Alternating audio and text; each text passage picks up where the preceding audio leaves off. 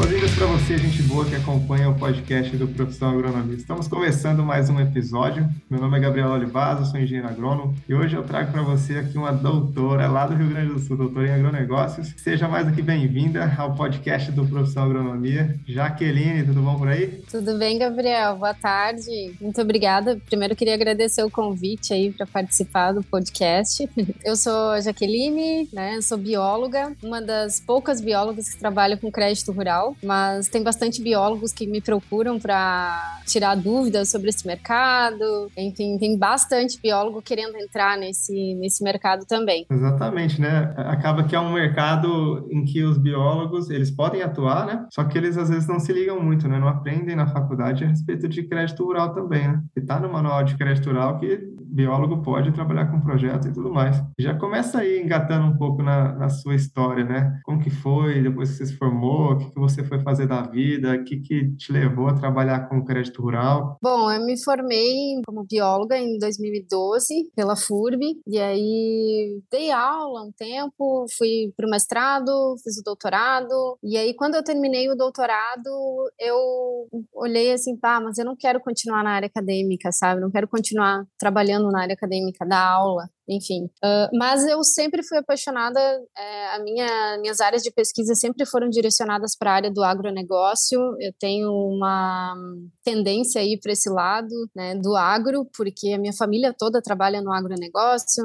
Eu digo, meu avô era produtor rural, meus tios todos são produtores rurais, meu pai, meus irmãos, todo mundo nessa área do agronegócio. Então já tive uma tendência assim de casa a me direcionar para essa área. E foi muito interessante assim, porque boa parte parte do meu conhecimento, assim, mesmo na área acadêmica, veio muito de casa. E quando eu terminei o doutorado, eu fiquei pensando assim, várias coisas me passavam pela cabeça, né? Acho que às vezes a gente sai do doutorado, sai da graduação, assim, nem o doutorado, nem a graduação, nem o mestrado nos preparam para o mercado de trabalho, né? A gente aprende muita teoria e aí a gente às vezes não consegue se direcionar. E eu queria entrar para o mercado de trabalho de alguma forma. Eu trabalhava com licenciamento ambiental na época. Continuo trabalhando mas na época eu trabalhava com licenciamento ambiental. E eu vi que para muitos empreendimentos que eu fazia licenciamento ambiental, era necessário projetos de crédito rural. E eu comecei a pesquisar mais sobre, sobre projetos. Enfim, um dia veio o vídeo do. Me apareceu no Instagram ali o vídeo do Gabriel falando sobre projeto de crédito rural. Foi pesquisar muito, apareceu uma propaganda minha lá, né?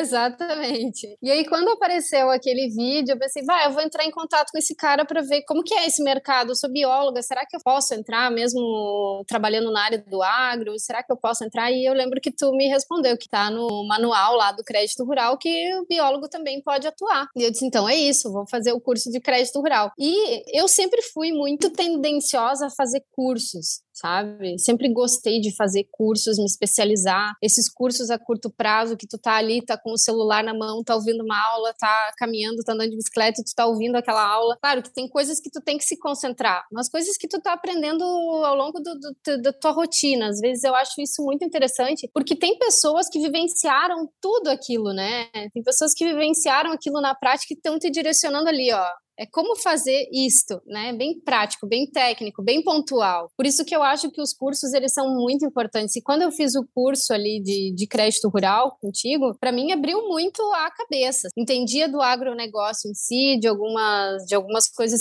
né, do mercado do agronegócio, commodities, enfim. Uh, mas e no mercado financeiro, né, que o acho que o agro entra muito nessa questão do mercado financeiro, que para mim era mais tranquilo assim. Mas sobre crédito rural me abriu muito a cabeça assim, de, ah, e é muito técnico, é muito pontual, né? Você preencher as planilhas, como chegar, eu nunca soube, né? Como chegar num, num produtor para oferecer o meu produto. Então, são coisas que na faculdade a gente não aprende, né? Então, se tem alguém que está ali te direcionando para fazer exatamente como a pessoa já levou anos aprendendo para fazer, e tem alguém que te diz ali, te dá a receita, é muito bom, te dá muita segurança. E o que, que levou você a, a empreender, né? Você falou que já vem de uma família aí de produtores rurais tudo mais, trabalhou também dando aula, você mudou a chave e falou, cara, agora eu vou trabalhar para mim mesmo, que, que fez você tomar essa decisão? Não é uma decisão fácil, né? Quando você empreende, às vezes você fica meio perdido. Passa uma mosca assim na frente, você fica olhando tal. Você não tem aquele. Você não é um pau andado, literalmente, né? Igual quando você é um funcionário. Você tem a sua rotina, alguém manda no que você vai fazer. E o que, que virou a chave para você decidir, pô, vou empreender, vou trabalhar com crédito rural, além das outras coisas que você faz? Então, na verdade, foi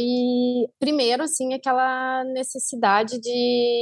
Eu saí do doutorado e agora não, não quero dar aula por enquanto, eu quero dar um tempo. E eu pensei assim, o que, que eu poderia fazer? Eu acho que eu entrar, eu quero entrar em alguma área. Eu quero entrar em alguma área do agro, assim, sabe? Eu queria entrar no, na área do agronegócio. Eu já, já, já tinha essa experiência, assim, de casa, então eu fiquei pensando, como que eu vou montar uma empresa que eu consiga aliar a minha profissão, né, com o agro, com o agro, né? Com o biólogo e com o agro. Já fazia licenciamento, então eu vi que tinha bastante, bastante campo para isso. E foi bem essa coisa assim, eu quero ter independência, sabe? Eu quero ter independência. Como, por exemplo, ontem eu passei o dia inteiro trabalhando, tô viajando e tô com o meu computador, que é o meu escritório, né? Então, essa, essa liberdade de fazer as minhas escolhas, de ter a, a responsabilidade também é muito maior, óbvio, mas eu acho que no início a gente se sente inseguro, assim, para começar e agora, como será que eu vou fazer? Essa insegurança, assim, no início, a gente vai passar, é normal. O primeiro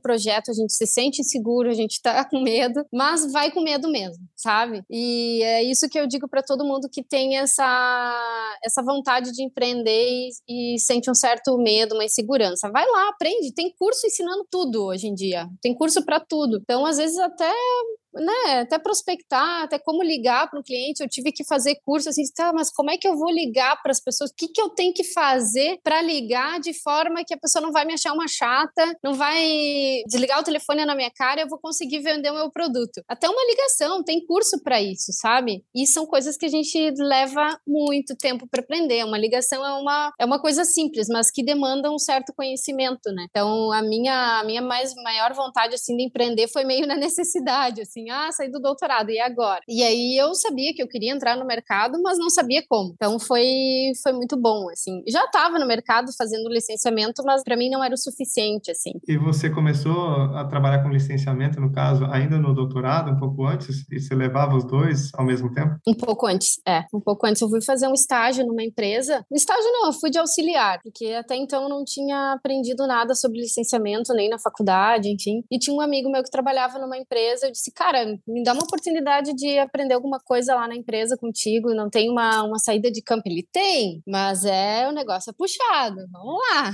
Aí eu trabalhei numa, licen numa, no licenciamento de uma linha de transmissão que foi do Chuí até Guaíba. Então foi bem puxado. A gente trabalhava dez dias consecutivos assim em campo e a cada uma vez por mês por aí. Até o final da, do campo, assim, o cara que me contratou para ir para ele já tinha virado meu sócio na outra empresa, que é essa empresa que eu já estava com a ideia do, de abrir de crédito rural, né? E ele, vai, então vamos abrir uma empresa no agro, eu te ajudo com a questão de licenciamento, tanto que hoje a parte parte de licenciamento ele que faz e eu faço a parte do agro e do crédito rural. Legal. E aí você estava me contando também, antes da gente começar a gravar aqui, você começou a mexer com o CPR verde, né? Explica para a galera como que funciona um pouco disso, né? Que é um assunto novo no mercado, pouca gente conhece, até pouco produtor conhece, né? E como que você chega hoje para explicar isso para um produtor né, de forma simples para que ele entenda? Porque às vezes você vai fazer um, um projeto tradicional, produtor, ele já fica meio assim, porque às vezes, dependendo do produtor, não entende muita coisa, né? Quando você entra num, num assunto mais novo, acaba talvez gerando um pouco de confusão na cabeça dele. Então explica aí para os nossos ouvintes como funciona essa questão da CPR verde, como você faz para mostrar isso para o produtor, que é um assunto interessante para ele também. É, a CPR verde entrou decorrente da nova lei do agro, primeiro, né? A nova lei do agro que é, mudou totalmente a cara da CPR, né? Mudou totalmente a forma como a CPR está se colocando, se posicionando no mercado. Então, a cédula de produto rural veio totalmente diferente depois de 2020. E em 2021 vem um decreto da CPR Verde. O único desafio que a gente teve foi para fazer a valoração, né? O quanto vale uma área verde de um produtor. Isso para a gente foi um, foi um desafio, né? Foi uns, um ano e pouco que a gente está trabalhando em cima disso. E apesar da lei ser recente, a gente já tinha visto que iria surgir isso no mercado, a gente já tinha visto o projeto de lei. E aí a gente montou uma equipe, né? Um pessoal que trabalha com mercado financeiro, mercado de títulos, né? O que, que é a CPR verde? A CPR é a cédula de produto rural, né? Você entrega o produto físico ou de forma física, né? O próprio produto ou a CPR financeira que você vende o produto e paga o teu credor. CPR é uma ferramenta de você conseguir recurso para tua safra, né, para financiar a própria safra, como se fosse um cheque predatado, né? Tu consegue o recurso antes de para investir na tua safra. Quando tu colhe o teu produto, né, tu vende o teu produto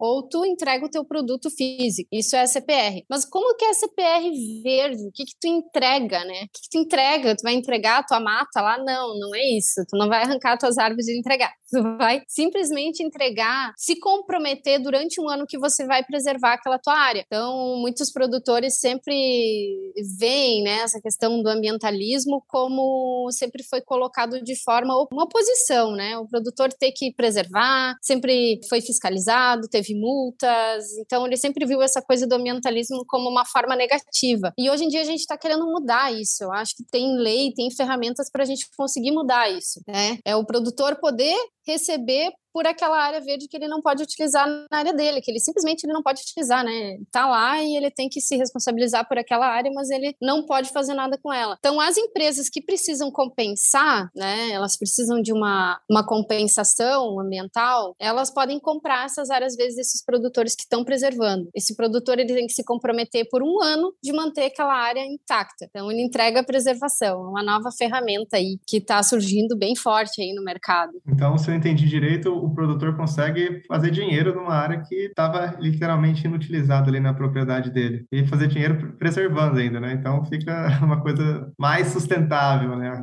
É, às vezes quando a gente fala para eles sobre isso, eles nem acreditam. Eles ah, isso é bobagem. Isso, da onde que a gente vai conseguir ganhar dinheiro com um mato que não, a gente até hoje não, nunca a gente ganhou nada com isso. Aí a gente explica, não, é que tem, tem empresas que precisam compensar, estão dispostas em vez de fazer um projeto de recuperação de uma área, né, contratar pessoas para fazer aquele projeto, ele simplesmente compra uma CPR. E aquela CPR ele vai monitorar, ele vai monitorar aquela área verde que ele comprou, aquela referente àquela área que ele comprou aquela preservação. E, e você mencionou no caso de um ano, né? Então todo ano daí, vamos dizer assim, uma empresa que precisa compensar pagaria para o produtor anualmente, vamos dizer assim, para manter aquela área preservada. Isso, isso, durante um ano. Pô, durante um ano por porque é justamente para o produtor não ficar muito tempo comprometido com aquela área, né? Porque, ah, tem às vezes a questão de contrato de arrendamento que se renova, o cara quer vender a área dele, então ele não fica muito tempo preso, né? Com aquela. que ele simplesmente não pode tocar naquela área, né? Pode utilizar água, né? Mas não pode degradar de alguma forma. Pô, legal, assunto novo, muito interessante. E você, mudando de assunto agora, nessa sua jornada como empreendedora, né? Como uh, trabalhando com várias coisas aí que você já comentou. Passou algum momento aí que bateu aquele frio na barriga, aquele medo de não conseguir fazer alguma coisa, de não dar certo, vou ter que procurar emprego de novo? Quais foram os sentimentos aí que passam pela, passaram pela cabeça da Jaqueline nesses momentos de dificuldade aí do empreendedorismo? Já, já passou, já passaram, sim. O início, né? No início a gente fica bastante inseguro, tu faz um projeto, de repente, ah, já cheguei a fazer. Isso é normal, né? Mas às vezes tu faz um cadastro lá com o produtor, o cadastro dele não é aprovado, daí tu não pode contar, no início tu não pode contar com aquele dinheiro, né? É uma coisa que, que entra, assim. Mas aí, às vezes, o cadastro não é aprovado. Ultimamente tem tido bastante problema ali com, com linhas de crédito, né? Elas acabam logo que abre o plano safra, algumas linhas de crédito já se escassam. Mas, assim, só no início, sabe? No início eu senti, assim, um friozinho na barriga. Depois que eu fiz o primeiro, o segundo, o terceiro projeto, eu já me senti mais segura. Sim, você vai pegando o jeito e entendendo, né? Eu lembro dessa situação do meu começo também. Pô, no começo eu tava quebradaço, assim. E aí, pô, fazer um projeto, às vezes, pô, não vai sair, mas não vai sair porque eu não sabia que eu tinha que analisar a documentação primeiro e eu que tinha feito coisa errada. entendeu? E aí até você, produtor, pegar o dinheiro na mão, você receber, vai um tempo, né? Então lidar com esses primeiros movimentos iniciais aí, realmente a parte mais difícil foi para mim, foi para você, acho que vai ser para muita gente que está começando do zero aí nessa área também. Não, e assim, ó, o projetos de crédito rural também me abriram portas para o seguro, né? Entrei em contato com a corretora, fiz parceria com eles, porque daí eu já tinha alguns clientes na área de projeto de crédito, daí já comecei a vender seguro para eles, quando não tinha seguro tinha projeto, então vai aumentando ali a carteira. Mas quando eu me senti insegura mesmo no início ali, Gabriel, eu ia lá e olhava, começava a olhar tuas aulas tudo de novo, principalmente aquela parte de prospecção, sabe? Tinha uma, uma aula disponível para marketing, para ensinar a gente a fazer várias coisas. Eu pensava, tá, para às vezes tu tá confuso querendo prospectar mais clientes e às vezes tu tem que direcionar o teu pensamento ali de como fazer, né? Então eu olha, olha olhei várias vezes aquelas aulas ali no início para tomar uma direção, assim, não, calma, não se desespera, vai dar tudo certo.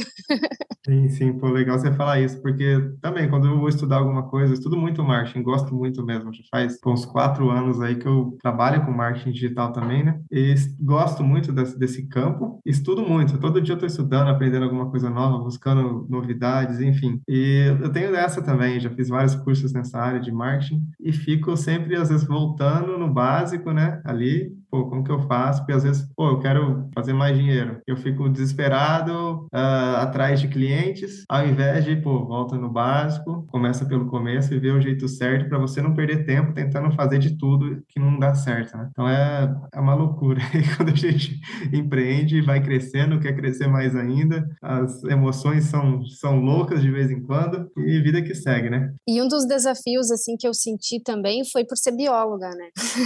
sim, sim. Você é mulher, bióloga, tem desafios aí que quem que eu culto, né, das alunas que eu já entrevistei aqui no podcast, é, de lidar com, com um produtor rural também, que, pô, é mulher que passa, homem é difícil de passar, né? Às vezes, eu lembro entrevistando a Ana, cara, ela falou que o produtor ligou para ela, perguntou, mas não tem nenhum agrônomo aí? Eu quero falar com agrônomo. Ela, não, sou eu que sou agrônoma. E ela, tipo, menina, cara, de novinha tal, mulher, e o cara não tava sentindo firmeza. Até que ela aprovou o projeto do cara e aí sim ele viu que ela dava conta de fazer as coisas e, e sentiu confiança, né? Então tem certas situações aí que imagino que você tenha passado também que não foram muito fáceis de lidar no começo, né? É, e não só por parte do, dos clientes, também por, por parte dos bancos, né? Tipo, o Banco do Brasil, por exemplo, não aceitou meu, meu cadastro, né? Então, eu, então tá. O Cicred aceitou, a Caixa aceitou, né? E várias pessoas vêm conversar comigo. Tem uma menina lá do Acre e um outro guri de Roraima, que pelo Instagram a gente acaba conhecendo pessoas do outro lado do Brasil, né? Ah, tu faz projeto de crédito rural, vi que tu é bióloga, como é que tu entrou nesse mercado? Como é que tu, pessoal, é, mesmo sabendo que tu é bióloga, faz projeto contigo? Às vezes eles nem sabem que eu sou bióloga, porque tu fala em nome da empresa, entendeu? Exato, exato. Sabe, eles nem sabem que eu sou bióloga às vezes. E... Querendo ou não, para o produtor, o negócio é resolver o negócio que ele precisa, né? Independente Sim. se você é biólogo, se é doutora, se você, enfim, tem que resolver. Não, tem que resolver o problema para ele. E é isso. E às vezes eu falo assim, ah, olha, tive alguns desafios por ser bióloga, mais por parte dos bancos do que por parte dos produtores, né? E eu vou lá, ó, tá no, MS, no, no, no MCR que eu posso fazer projeto. Claro que tem alguns projetos que eles precisam contratar assistência técnica, né? Que o produtor quer assistência técnica junto naquele projeto. Então, aí eu já não, já digo, não, não, posso, eu não sou geral agrônoma, posso fazer o, essa, prestar essa assistência técnica, né? E aí tudo bem, né? Direciona o projeto para quem vai fazer, que está incluso, né? Que acho que cada um tem as suas, as suas especialidades dentro do, do crédito rural. Então, o que está no meu, no seu alcance, meu alcance você eu faz. faz né? é. Tá certo. Ó. E você já, enfim, já aconteceu alguma coisa aí que você talvez nunca tenha imaginado que seria possível depois que você começou a empreender, trabalhar para você mesmo? Pode ser alguma coisa mirabolante, alguma coisa muito básica, entendeu? Eu acho que sim, eu acho que os contatos que eu tenho hoje que me abriram portas para essa nova empresa da CPR, para trabalhar com seguro agrícola, porque no início foi só projeto né? E aí eu acabei sendo é, também fiz um curso de para ser consultora da Bolsa Brasileira. Ah, entrei um dia em contato com a Bolsa Brasileira para ver como é que funcionava o negócio para registro de CPR. Eles me passaram o contato do, do Alfredo, que é meu sócio hoje. E aí foi uma coisa assim que um dia, um dia eu resolvi atender uma chamada, uma ligação de 011, que eu nunca atendi na vida. e eles me ligaram, Jaqueline, a gente recebeu um e-mail aqui, a gente é da Bolsa Brasileira de Mercadorias, tu mandou um e-mail para registro de CPR, para tirar tuas dúvidas e tal, como é que a gente fazia os registros. Eu vou te passar para uma corretora. Disse, então tá bom. aí me, encaminharam para o Alfredo, que ele é o dono dessa corretora de seguros, e aí a gente comecei a fazer seguro junto com ele. Ah, você faz projeto de crédito aí no Sul? Você não quer vender seguros para mim? Então, seguro. Eu já entrei nessa área de seguros e também já conheci o pessoal da Bolsa, comecei a trabalhar com as licitações também da Bolsa, fiz o curso. Surgiram várias coisas. Então, no início, assim, eram coisas que eu nunca imaginava, sabe? Nunca imaginava mesmo. Aí depois a gente abriu essa nova empresa juntos, né? A gente tinha essa parceria na área de seguros e abriu essa nova empresa juntos para emissão do CPR Verde. Então, foram coisas que foram acontecendo ao longo do, do, do tempo, assim, mas que uh, tudo começou com o projeto de crédito rural. Se não fosse isso, não teria aberto portas para outras coisas. Uma coisa que às vezes te tira um pouco da zona de conforto, né? Uhum. Aprender coisas novas, só que te traz grandes oportunidades, né? E foi o que aconteceu com você. É, eu acho que uma vez eu acho que eu mandei até uma pergunta para ti sobre CPR. Mas show de bola. Bom, Jaqueline, agradeço muito essa participação no podcast do Profissão Agronomia. Foi conversado aqui, certamente vai abrir olhos, né, de muita gente que ouve o podcast, escuta, seja aí no carro, indo para o trabalho, biólogos, né, ou outros profissionais que não são engenheiros agrônomos também, que podem se atentar, que tem oportunidade para trabalhar não só com crédito rural, como outras coisas que vocês podem agregar também. Agora você está livre aí para mandar um salve para quem você quiser. Ah, que legal. Então tá, eu gostaria de agradecer aí vocês, é, agradecer a participação. E é isso, assim, se puder contribuir com a minha experiência aí na área do crédito rural, né, tanto para quem está começando, enfim, eu sempre digo, é, não não desiste no início, é a gente, é um desafio no início, aquela, a gente olha para aquelas planilhas e a gente fica até meio perdido com aquele monte de planilha, não sabe se a gente está fazendo de forma correta, não sabe se preenchi tudo certinho, será que eu tenho as informações corretas, faz um checklist de tudo que é necessário para pedir para o produtor antes de começar a preencher, né? E tentar prestar um projeto que você, assim que o produtor te pedir, ter agilidade em entregar logo, sabe? Porque o produtor ele precisa de tempo, né? Quanto antes tu entregar um projeto para ele, ele vai te, fidelizar, vai te fidelizar. Então esse tempo é muito importante. E é isso. Sempre que se sentir seguro, troca uma ideia, ouve os podcasts aí do Profissão Agronomia. Valeu pelo, pelo meu merchan também. é...